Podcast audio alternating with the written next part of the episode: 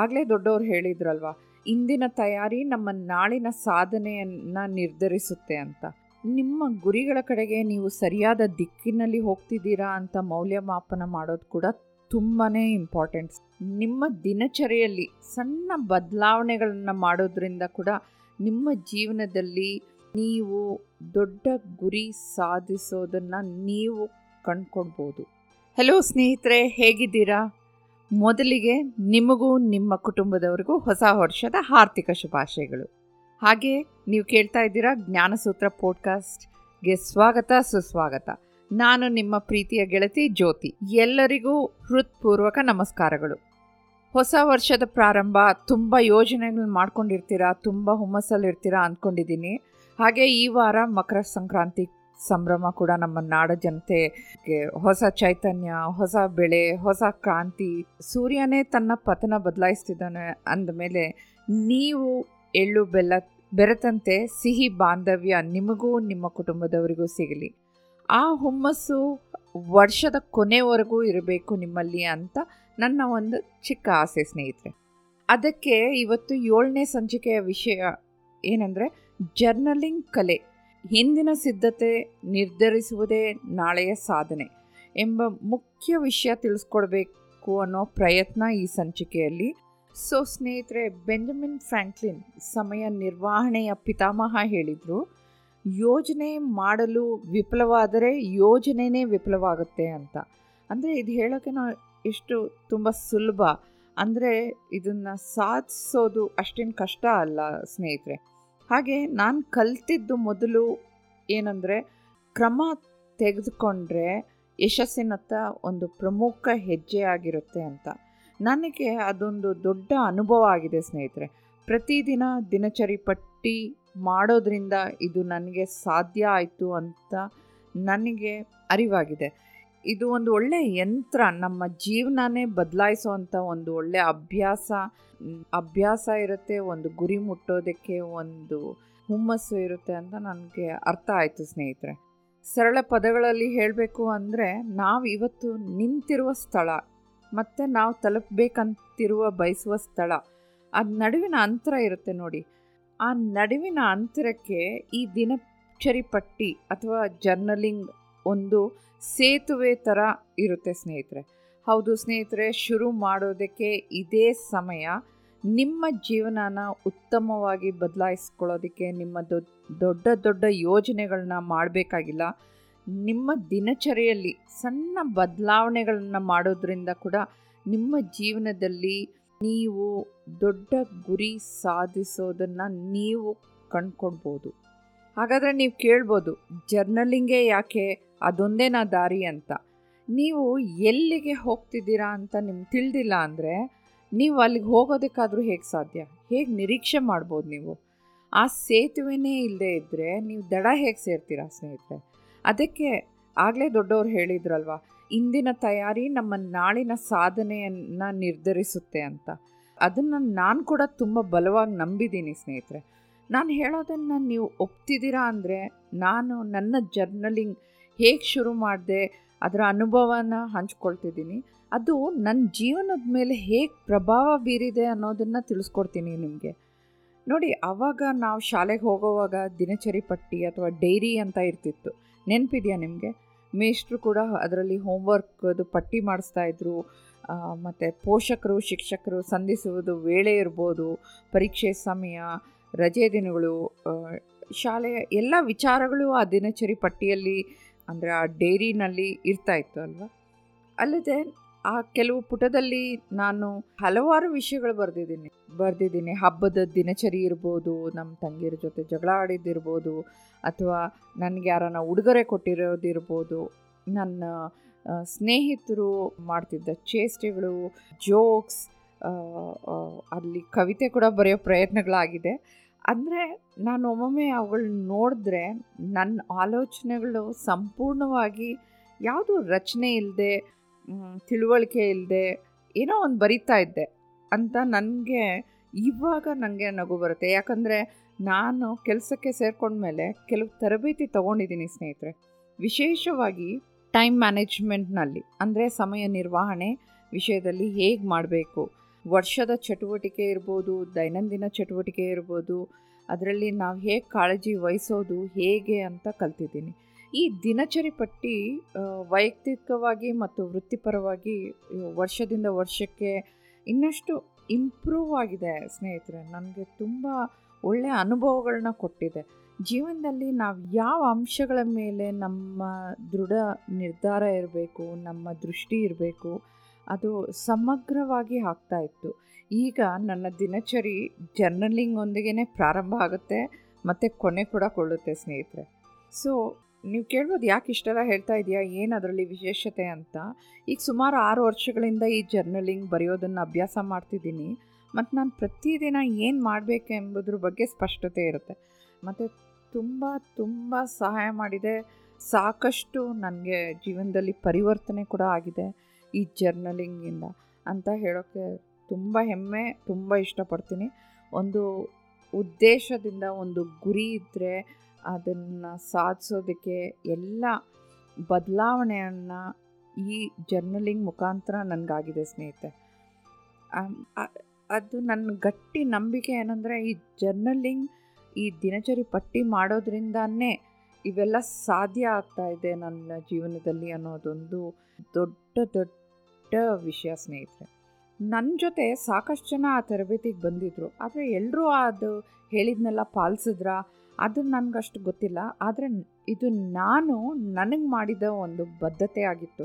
ಯಾಕಂದರೆ ಜೀವನಕ್ಕೆ ನಿಜವಾದ ಪರಿವರ್ತನೆಗೆ ಈ ಬದ್ಧತೆ ಅನ್ನೋದು ಎಷ್ಟು ಗಂಭೀರವಾಗಿದೆ ಅಂದರೆ ನೀವು ಈಗ ಆಶ್ಚರ್ಯ ಪಡ್ತಿರ್ಬೋದು. ನಾನು ಕೆಲವು ಗುರುಗಳಿಂದ ಕೇಳಿದ್ದೀನಿ ಸ್ನೇಹಿತರೆ, ಆಸಕ್ತಿ ಮತ್ತು ಬದ್ಧತೆ ನಡುವೆ ಅಗಾಧವಾದ ವ್ಯತ್ಯಾಸಗಳಿದೆ. ನಾವು ತಿಳ್ಕೊಂಡ್ರೆ ಕರೆಕ್ಟಾಗಿ ಮುಂದೆ ಸಾಗೋದಕ್ಕೆ ಶ್ರಮ ಇರೋದಿಲ್ಲ.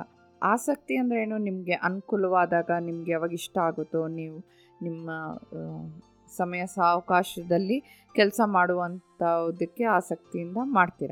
ಆದರೆ ಬದ್ಧತೆ ಅನ್ನೋದಿದೆ ನೋಡಿ, ಆ ಫಲಿತಾಂಶಗಳಿಗೆ ನಾವು ಶ್ರಮಿಸ್ತಿರ್ತೀವಿ, ಯಾವುದೇ ಕಾರಣ ಕೊಡೋದಿಲ್ಲ. ಅವತ್ತಿನ ದಿವಸದ್ದು ಮಾಡಬೇಕು ಅನ್ನೋದು ಅವತ್ತಿನ ದಿವಸನೇ ಮಾಡಿ ಮುಗಿಸ್ತೀವಿ. ಹಾಗೆ ನಾನು ಮುಗಿಸ್ತಾ ಇದ್ದೀನಿ, ಅದು ನನ್ನ ಮನಸ್ಸಲ್ಲಿ ಇವಾಗ ಗಾಢವಾಗಿ ನಾಟ್ಬಿಟ್ಟಿದೆ ಸ್ನೇಹಿತರೆ. ಇದೊಂದೇ ಅಲ್ಲ, ಯಾವುದೇ ಕೆಲಸ ಇರಲಿ, ಬದ್ಧತೆ ಅನ್ನೋದು ತುಂಬ ಮುಖ್ಯ ಮುಂದುವರಿಯೋದಕ್ಕೆ ಅಲ್ವಾ ಜೀವನದಲ್ಲಿ. ಇದೇನು ಹೊಸ ವಿಷಯನಾ ಅಂತ ನೀವು ತಿಳ್ಕೊಬೋದು, ಏನೂ ಇಲ್ಲ, ಇದು ಮೊದಲಿಂದನೂ ಇತ್ತು. ಆಗಿನ ಕಾಲದಲ್ಲೇ ಮಹಾನ್ ನಾಯಕರು ಈ ಜರ್ನಲಿಂಗ್ ಶತಮಾನಗಳಿಂದ ಇದೆ ಅಂತ ಬಳಸ್ತಾ ಇದ್ದಾರೆ ಅಂತ ಗೊತ್ತಾಯಿತು.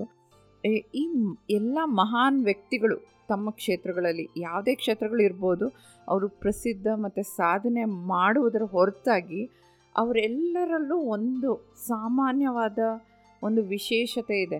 ಏನಂದರೆ ಅವರೆಲ್ಲರೂ ಜರ್ನಲಿಂಗ್, ದಿನಚರಿ ಪಟ್ಟಿ ಮಾಡೋದೊಂದು ಅಭ್ಯಾಸನ ಅವರು ಅಳವಡಿಸ್ಕೊಂಡಿದ್ರು. ಮತ್ತು ನಾನು ಆಂಗ್ಲ ಭಾಷೆ ಪಾಡ್ಕಾಸ್ಟ್ ಮಾಡ್ತೀನಲ್ವ, ಸ್ಟಾರ್ಸ್ ಆಫ್ ಲರ್ನಿಂಗ್ನಲ್ಲಿ, ಅಲ್ಲಿ ನನ್ನ ಹೆಚ್ಚಿನ ಅತಿಥಿಗಳು ಬಂದರೂ ಕೂಡ ಅವರು ಅದು ಸಾಮಾನ್ಯವಾಗಿ ಅವರು ಹೇಳೋ ಅಭ್ಯಾಸ ಜರ್ನಲಿಂಗ್ ಅಂತ ಹೇಳಿದ್ದಾರೆ ಸ್ನೇಹಿತರೆ. ಸೊ ಇಷ್ಟಕ್ಕೆ ಅಲ್ಲ, ಸಂಶೋಧನೆ ಹಾಗೂ ಸಾಧಕರು ಕೂಡ ಅದನ್ನೇ ಹೇಳ್ತಾ ಇದ್ದಾರೆ. ಜರ್ನಲಿಂಗ್ ಮಾಡುವ ಈ ಒಂದು ಅಭ್ಯಾಸದಿಂದ ನಿಮ್ಮ ಮನಸ್ಸನ್ನು ಕೂಡ ಬಲಪಡಿಸೋದ್ರಲ್ಲಿ ಸಹಾಯ ಮಾಡುತ್ತೆ, ನಮ್ಮ ಸೃಜನಶೀಲತೆಯನ್ನು ಹೆಚ್ಚಿಸುತ್ತೆ, ಮುಖ್ಯವಾಗಿ ನಮ್ಮ ಜೀವನದಲ್ಲಿ ಹೆಚ್ಚು ತೃಪ್ತಿ ಸಹಾಯ ಮಾಡುವಂಥ ಪ್ರಮುಖ ಅಂಶ ಆಗಿರುತ್ತೆ ಸ್ನೇಹಿತರೆ ಈ ಜರ್ನಲಿಂಗ್. ಹಾಗಾದರೆ ಇಂಥ ಮುಖ್ಯವಾದ ಅಂಶವನ್ನು ನಾವು ಯಾಕೆ ಬಳಸಬಾರ್ದು ನಮ್ಮ ಜೀವನದಲ್ಲಿ ಅಂತ ಒಂದು ಪ್ರಶ್ನೆ, ಅದು ನಿಮಗೂ ಕೂಡ. ಹಾಗೆ ಸ್ವಲ್ಪ ಯೋಚನೆ ಮಾಡಿ, ನೀವು ನಿಮಗೆ ಆದ ನಿಮ್ಮ ಸಮಯ ಅಂತ ಮಾಡ್ಕೊಳ್ಳೋಕ್ಕೆ ಹೆಣ್ಗಾಡ್ತಿದ್ದೀರಾ ಏನಾದರೂ? ಹಾಗಿದ್ರೆ ನಿಮ್ಮ ಜೀವನದಲ್ಲಿ ಜರ್ನಲಿಂಗ್ನ ಪರಿಚಯಿಸೋದು ಒಂದು ಒಂದು ಒಳ್ಳೆಯ ಅಭ್ಯಾಸ ಸ್ನೇಹಿತರೆ. ನಾವು ಏನೇನಕ್ಕೋ ದುಡ್ಡು ಖರ್ಚು ಮಾಡ್ತಿರ್ತೀವಿ, ಹಾಗಾಗಿ ಈ ವರ್ಷಕ್ಕೆ ನೀವು ಒಂದು ಡೈರಿಯನ್ನು ಕೊಂಡ್ಕೊಂಡು ನಿಮಗೆ ಅದು ಉಡುಗೊರೆಯಾಗಿ ತಗೊಳ್ಳಿ. ಈ ಹೊಸ ವರ್ಷಕ್ಕೆ ನಿಮ್ಮ ಜೀವನಕ್ಕೆ ಅತಿ ಉತ್ತಮವಾದ ಉಡುಗೊರೆಯಾಗಿರುತ್ತೆ. ನಿಮ್ಮ ಜೀವನದಲ್ಲಿ ನೀವು ಹೇಗಿರಬೇಕು ಅಂತ ಬಯಸ್ತೀರಾ ಎಂಬುದನ್ನು ನೀವು ಪ್ರತಿಬಿಂಬಿಸ್ತಾ ನಿಮ್ಮ ಪ್ರಯಾಣನ ಪ್ರಾರಂಭಿಸ್ತೀರ. ಈ ವಿಷಯ ಹೇಳೋಕೆ ಎಷ್ಟು ಖುಷಿ ಕೊಡ್ತಿದೆ ಅಂದರೆ, ಅದೇ ನೀವು ಇದನ್ನು ದಿನ ಪಾಲಿಸಿದರೆ ಆ ಫಲಿತಾಂಶ ಇನ್ನು ಹೇಗಿರಬಾರ್ದು ಹೇಳಿ. ಹಾಗೆ ಸ್ನೇಹಿತರೆ, ನೀವು ನನ್ನ ಸಂಚಿಕೆಗಳು ಮೊದಲು ಕೇಳಿದರೆ ನನ್ನ ಮಂತ್ರ ಏನಂದರೆ ಕನಸು ಕಾಣಬೇಕು, ದೊಡ್ಡದಾಗಿ ಕಾಣಬೇಕು, ಅದರಲ್ಲಿ ನಂಬಿಕೆ ಅನ್ನೋದು ನಾವು ಇಟ್ಕೊಬೇಕು, ಬೇರೆಯವ್ರು ಇಡೋಕ್ಕಾಗಲ್ಲ, ನಾವೇ ಇಟ್ಕೊಬೇಕು. ಅದನ್ನು ಸಾಧಿಸೋದಕ್ಕೆ ಶಕ್ತಿ ಕೂಡ ಇರಬೇಕು. ಹೇಗೆ ಪಾಲಿಸಬೇಕು, ಅದು ಜರ್ನಲಿಂಗಿಂದ ಸಾಧ್ಯ. ಅದರಿಂದ ನಿಮ್ಮ ಜೀವನನ ಹೇಗಿರಬೇಕು ನೀವು ಬಯಸುತ್ತೀರಿ ಎಂಬುದ್ರ ಬಗ್ಗೆ ದೀರ್ಘವಾಗಿ ಒಂದು ಮುಂದಾಲೋಚನೆ ಮಾಡಿ ನಿಮ್ಮ ಜೀವನ ಹೇಗೆ ರೂಪಿಸ್ಕೊಳ್ಬೇಕು ಬಗ್ಗೆ ಆದ್ಯತೆ ಕೊಟ್ಟು ಅದರಲ್ಲಿ ಬರೆದ್ರೇ ನೀವು ಆ ಗುರಿ ಮುಟ್ಟೋಕ್ಕೆ ಸಾಧ್ಯ. ಸೊ ನಿಮಗೆಲ್ಲ ಕುತೂಹಲ ಇರ್ಬೋದು ಇವಾಗ, ಜ್ಯೋತಿ ನೀನು ಹೇಗೆ ಜರ್ನಲಿಂಗ್ ಅನುಸರಿಸ್ತಿದ್ಯಾ ಅಂತ. ಸೊ ಸ್ನೇಹಿತರೆ, ನಾನು ದಿನಕ್ಕೆ ಕೇವಲ ಒಂದು 10-15 ನಿಮಿಷಗಳು ತೆಗೆದುಕೊಳ್ತೀನಿ. ಬೆಳಗ್ಗೆ ಒಂದು 10 ನಿಮಿಷ, ಮತ್ತು ಮಲಗೋ ಮುನ್ನ ಒಂದು 5 ನಿಮಿಷ. ಹಾಗೆ ಅದರಲ್ಲಿ 5 ವಿಷಯಗಳನ್ನ ಖಂಡಿತ ಅನುಸರಿಸ್ತೀನಿ ಸ್ನೇಹಿತರೆ. ಮೊದಲನೇದಾಗಿ ಕೃತಜ್ಞತೆ. ಬೆಳಗ್ಗೆ ಎದ್ದಾಗ ನಿಮ್ಮ ದಿನ ಪ್ರಾರಂಭಿಸೋದಕ್ಕೆ ಉತ್ತಮ ಮಾರ್ಗ ಯಾವುದು ಗೊತ್ತಾ? ಸಕಾರಾತ್ಮಕ ರೀತಿಯಲ್ಲಿ ಪ್ರಾರಂಭಿಸೋದು. ನಿಮ್ಮ ಅಸ್ತಿತ್ವಕ್ಕಾಗಿ, ನಿಮ್ಮ ನಂಬಿಕೆಗೆ ಕೃತಜ್ಞತೆ ಹೃದಯದಿಂದ ಶುರು ಮಾಡಿದರೆ ಆ ದಿನ ಎಲ್ಲ ಶುಭ. ಒಂಥರ ಖುಷಿಯಾಗಿರ್ತೀರ, ನಿಮಗೆ ಗೊತ್ತಾಗ್ದಂಗೆ ಒಂದು ಹುಮ್ಮಸ್ಸು ಮೂಡುತ್ತೆ. ಕೃತಜ್ಞತೆ ಯಾವುದೇ ವಿಷಯ ಇರ್ಬೋದು. ನಿಮಗೆ ತಿನ್ನೋಕ್ಕೆ ಒಳ್ಳೆ ಆಹಾರ ಸಿಕ್ಕಿದೆ, ಧರಿಸೋದಕ್ಕೆ ಒಳ್ಳೆ ಬಟ್ಟೆ ಇದೆ, ನಿಮಗೆ ಮನಸ್ಸು ಬಿಚ್ಚಿ ಮಾತಾಡೋದಕ್ಕೆ ಒಳ್ಳೆ ಸ್ನೇಹಿತರು ಸಿಗ್ತಾ ಇದ್ದಾರೆ, ಅಪ್ಪ ಅಮ್ಮ ನಿಮ್ಮ ಜೊತೆ ಇದ್ದಾರೆ, ನಿಮ್ಮ ಉದ್ಯೋಗ ಚೆನ್ನಾಗಿದೆ. ಹಾಗೆ ನಿಮಗೆ ಏನು ಒಳ್ಳೆಯದು ಆಗಿದೆಯೋ ಅದಕ್ಕೆ ಕೃತಜ್ಞತೆ ಇರಬೇಕು. ಇದು ನನಗೆ ಯಾವುದೇ ಪರಿಸ್ಥಿತಿಯಲ್ಲೂ ಕೂಡ ಆಶಾವಾದಿಯಾಗಿರೋಕ್ಕೆ ಸಹಾಯ ಮಾಡಿದೆ ಸ್ನೇಹಿತರೆ. ಎರಡನೇದಾಗಿ ದಿನ ಮಾಡಬೇಕಾದ ಕೆಲಸಗಳು. ನಿಮ್ಮ ದಿನನಿತ್ಯದ ಚಟುವಟಿಕೆ ಮತ್ತು ನಿಮ್ಮ ಜೀವನದಲ್ಲಿ ಸಾಧಿಸಬೇಕು ಅಂತ ಇಷ್ಟಪಟ್ಟಿರುವ ಪ್ರಮುಖ ಒಂದು 3 ಕಾರ್ಯಗಳು ಇರುತ್ತವೆ ನೋಡಿ, ಅದಕ್ಕೆ ಆದ್ಯತೆಗಳನ್ನ ನೀಡಬೇಕು, ಹಾಗೆ ಪಟ್ಟಿ ಮಾಡಬೇಕು. ಮತ್ತು ದಿನದ ಕೊನೆಯಲ್ಲಿ ಈ ಕಾರ್ಯಗಳನ್ನ ಅಂದ್ಕೊಂಡಿದ್ದು ಕೆಲಸಗಳನ್ನ ಆಯಿತಾ ಅಂತ ಗಮನಿಸಬೇಕು ನೀವು. 3ನೇ ವಿಷಯ ಕಲಿಕೆ. ನಾನು ನನ್ನ ದಿನದ ಕೊನೆಗೊಳಿಸೋದು ಕೂಡ ಜರ್ನಲಿಂಗ್ ನೋಡಿ. ಅಂದರೆ ಬೆಳಗ್ಗೆ ಏನೇನು ಪಟ್ಟಿ ಮಾಡಿದ್ನೋ ಅದನ್ನು ಚೆನ್ನಾಗಿ ಮಾಡಿದ್ನ, ಎಲ್ಲೆಲ್ಲ ಪಾಲಿಸಿದ್ನ, ಏನಾದರೂ ಆ ಕೆಲಸ ಮಾಡೋದ್ರಿಂದ ಏನಾದರೂ ಪಾಠ ಕಲಿತ್ನ ಇದನ್ನ, ಅಥವಾ ಏನಾದರೂ ಒಂದು ಸಣ್ಣ ಗೆಲುವಾಯ್ತಾ ಈ ಪಟ್ಟಿ ಈ ಯೋಜನೆಗಳನ್ನ ಮಾಡೋದ್ರಿಂದ ಅಂತ ಒಂದು ಪರಿಶೀಲನೆ ಕೂಡ ಮಾಡ್ತೀನಿ ಸ್ನೇಹಿತರೆ. ಅದರ ಪಟ್ಟಿ ಮಾಡಿ ನನ್ನ ದಿನಚರಿನ ನಾನು ಕೊನೆಗೊಳಿಸ್ತೀನಿ. 4ನೇದು ವಿಷಯಗಳು ಉಲ್ಲೇಖಗಳು. ಅಂದರೆ ಮಹಾನ್ ವ್ಯಕ್ತಿಗಳ ಉಲ್ಲೇಖಗಳು ಅಥವಾ ಪ್ರೇರಣೆ ನೀಡುವ ಉಲ್ಲೇಖಗಳು. ದಿವಸ ನೋಡಿದರೆ ನಿಮಗೆ ಪ್ರೇರಣೆ ಮತ್ತು ಅದೊಂಥರ ಶಕ್ತಿ ಬರುತ್ತೆ ನಿಮಗೆ. ಈ ನಾಯಕರು ಮಾತಾಡೋದು, ಅದು ನಿಮಗೆ ಇಷ್ಟವಾದ ನಾಯಕರು, ಸ್ಫೂರ್ತಿದಾಯಕವಾದವ್ರನ್ನ ವೀಕ್ಷಿಸಿ ಮತ್ತು ಪ್ರತಿದಿನ ಒಂದೊಂದು ಉಲ್ಲೇಖ ಬರಿತೀನಿ. ನನ್ನ ಪಟ್ಟಿಯಲ್ಲಿ ಭಗವದ್ಗೀತೆದಿರ್ಬೋದು, ಚಾಣಕ್ಯ ನೀತಿ, ಬಸವಣ್ಣನವರ ವಚನಗಳಿರ್ಬೋದು, ಅಥವಾ ಸುಧಾಮೂರ್ತಿಯವರು ಹೇಳಿರೋದಿರ್ಬೋದು. ಯಾರು ನಿಮಗೆ ಖುಷಿ ಕೊಡ್ತಾರೆ, ಯಾರು ನಿಮಗೆ ಮೋಟಿವೇಶನ್ ಅನ್ನೋದು ಸಿಗುತ್ತೆ ನೋಡಿ, ಅವರನ್ನು ನೀವು ಅವರ ಉಲ್ಲೇಖಗಳನ್ನ ಪಾಲಿಸಿದರೆ ನೀವು ಅವ್ರ ದಾರಿಯಲ್ಲಿ ನಡೆಯೋ ಹಾಗೆ ನಿಮಗೆ ಭಾವನೆಗಳು ಬರುತ್ತೆ. ಕೊನೆಯದಾಗಿ ಪ್ರತಿಬಿಂಬ, 5ನೇ ವಿಷಯ. ನೀವು ಪ್ರತಿದಿನ ಏನು ಮಾಡ್ತಿದ್ದೀರಾ ಎಂಬುದಕ್ಕೆ ಈ ಹಂತ ನಿಮ್ಮ ಹೊಣೆ. ನಮ್ಮ ದಿನಚರಿನ ನಾವು ಪ್ರತಿಬಿಂಬಿಸಲೇಬೇಕು, ಅದೇ ನಿಮಗೆ ಶಕ್ತಿ. ನಾಳೆ ಬರೋ ದಿನ ಪ್ರಾರಂಭಿಸೋದಕ್ಕೆ ಸ್ಫೂರ್ತಿ ಕೂಡ ಸಿಗುತ್ತೆ. ಇವತ್ತಾಗಲಿಲ್ಲ ಅನ್ನೋದು ಬೇಜಾರು ಬೇಡ, ನಾಳೆ ಹೇಗೆ ಮಾಡ್ಬೋದು ಅನ್ನೋದು ಒಂದು ಉತ್ತೇಜನ ಇರುತ್ತೆ. ಆದ್ದರಿಂದ ವಾರಕ್ಕೊಮ್ಮೆ ನಿಮ್ಮ ಜರ್ನಲಿಂಗ್ ನ ಸ್ವಲ್ಪ ಆಳವಾದ ರೀತಿಯಲ್ಲಿ ಕೂಡ ಪ್ರತಿಬಿಂಬಿಸಬೇಕು. ನಿಮ್ಮ ಗುರಿಗಳ ಕಡೆಗೆ ನೀವು ಸರಿಯಾದ ದಿಕ್ಕಿನಲ್ಲಿ ಹೋಗ್ತಿದ್ದೀರಾ ಅಂತ ಮೌಲ್ಯಮಾಪನ ಮಾಡೋದು ಕೂಡ ತುಂಬಾ ಇಂಪಾರ್ಟೆಂಟ್ ಸ್ನೇಹಿತರೆ. ನೀವು ಜರ್ನಲಿಂಗ್ನಲ್ಲಿ ಏನು ಮಾಡ್ತೀರೋ ಅದರಲ್ಲಿ ಹೆಚ್ಚು ಅರ್ಥಪೂರ್ಣವಾದ ಕ್ರಮನ ನೀವು ಸಕಾರಾತ್ಮಕ ರೀತಿಯಲ್ಲಿ ತೆಗೆದುಕೊಂಡ್ರೇ ನೀವು ಅದಕ್ಕೆ ಬದ್ಧರಾಗಿರೋದಕ್ಕೆ ಸಾಧ್ಯ. ಹಾಗೆ ಅದು ಕೂಡ ಪ್ರತಿದಿನ ಮಾಡಬೇಕು. ನೀವು ನಿಮಗಾಗಿ ಮಾಡಿದ ಸಾಧನೆ ಬಗ್ಗೆ ನಿಮ್ಮ ಈ ಜರ್ನಲಿಂಗ್ ಈ ದಿನಚರಿ ಪಟ್ಟಿಯಲ್ಲಿ ಪ್ರತಿ ಪುಟ್ಟ ತೆಗೆದು ನೋಡಿದಾಗ ಅದು ಒಂದು ನಿಮಗೆ ಆದ ಒಂದು ಸ್ಫೂರ್ತಿ ಸಿಗುತ್ತೆ. ನಿಮ್ಮ ಸವಾಲುಗಳ ಮೂಲಕ ನೀವು ಮಾಡಿದ ಕಲಿಕೆಯ ಎಷ್ಟು ಸ್ಫೂರ್ತಿದಾಯಕವಾಗಿರುತ್ತೆ. ನಿಮ್ಮನ್ನು ನೀವೇ ಪರಿಚಯಿಸ್ಕೊಳ್ಳುವಂತಹ ಪಟ್ಟಿ ಇದು ಸ್ನೇಹಿತರೆ. ನೀವು ಖಂಡಿತವಾಗಿ ಈ ಒಂದು ಭಾವನೆನ ನೀವು ಅನುಭವಿಸ್ಬೇಕು ಈ ದಿನಚರಿ ಪಟ್ಟಿ ಮಾಡುವಾಗ. ಹಾಗೆ ಇನ್ನೊಂದು ವಿಷಯ ಹೇಳೋಕ್ಕೆ ಇಷ್ಟಪಡ್ತೀನಿ. ನಿಮಗೆ ಈ ಜರ್ನಲಿಂಗ್ ಅಥವಾ ದಿನಚರಿ ಪಟ್ಟಿ ಮಾಡುವಾಗ ನಿಮಗೆ ಅದು ವಿಶೇಷವಾಗಿರಬೇಕು, ನಿಮಗೆ ಖುಷಿ ಕೊಡಬೇಕು, ಹಾಗೆ ಆರಾಮಾಗಿಯೂ ಇರಬೇಕು. ಅದು ಅದು ನಿಮಗೆ ಸ್ಟ್ರೆಸ್ ಅಂತ ಇರಬಾರ್ದು. ಒಳ್ಳೆ ನಿಮಗೆ ಇಷ್ಟವಾದ ಕೋಣೆಯಲ್ಲಿ ಕೂತ್ಕೊಂಡು ಅದು ಬರೆಯೋ ರೀತಿ ಇರಬೇಕು. ನೀವು ಪ್ರತಿದಿನ ನಿಮಗೆ ಇಷ್ಟವಾಗೋ ಸಂತೋಷವಾಗಿರುವ ಸ್ಥಳದಲ್ಲಿ ಈ ಜರ್ನಲಿಂಗ್ ಬರೆಯೋದನ್ನು ಪ್ರಾರಂಭಿಸಿ. ಹಾಗೆ ಸ್ನೇಹಿತರೆ, ತಡ ಮಾಡೋಕ್ಕೆ ಹೋಗಬೇಡಿ. ಯಾಕಂದರೆ ಮನೆಯಲ್ಲೇ ಯಾವುದಾದ್ರೂ ಒಂದು ಖಾಲಿ ಪುಸ್ತಕ ಇದ್ದರೂ ಸರಿ, ಅದೇ ಸಾಕು ಪ್ರಾರಂಭಿಸೋದಕ್ಕೆ. ಅಥವಾ ಒಂದು ಡೈರಿನೇ ಕೊಂಡ್ಕೊಂಡ್ರೂ ಪರವಾಗಿಲ್ಲ.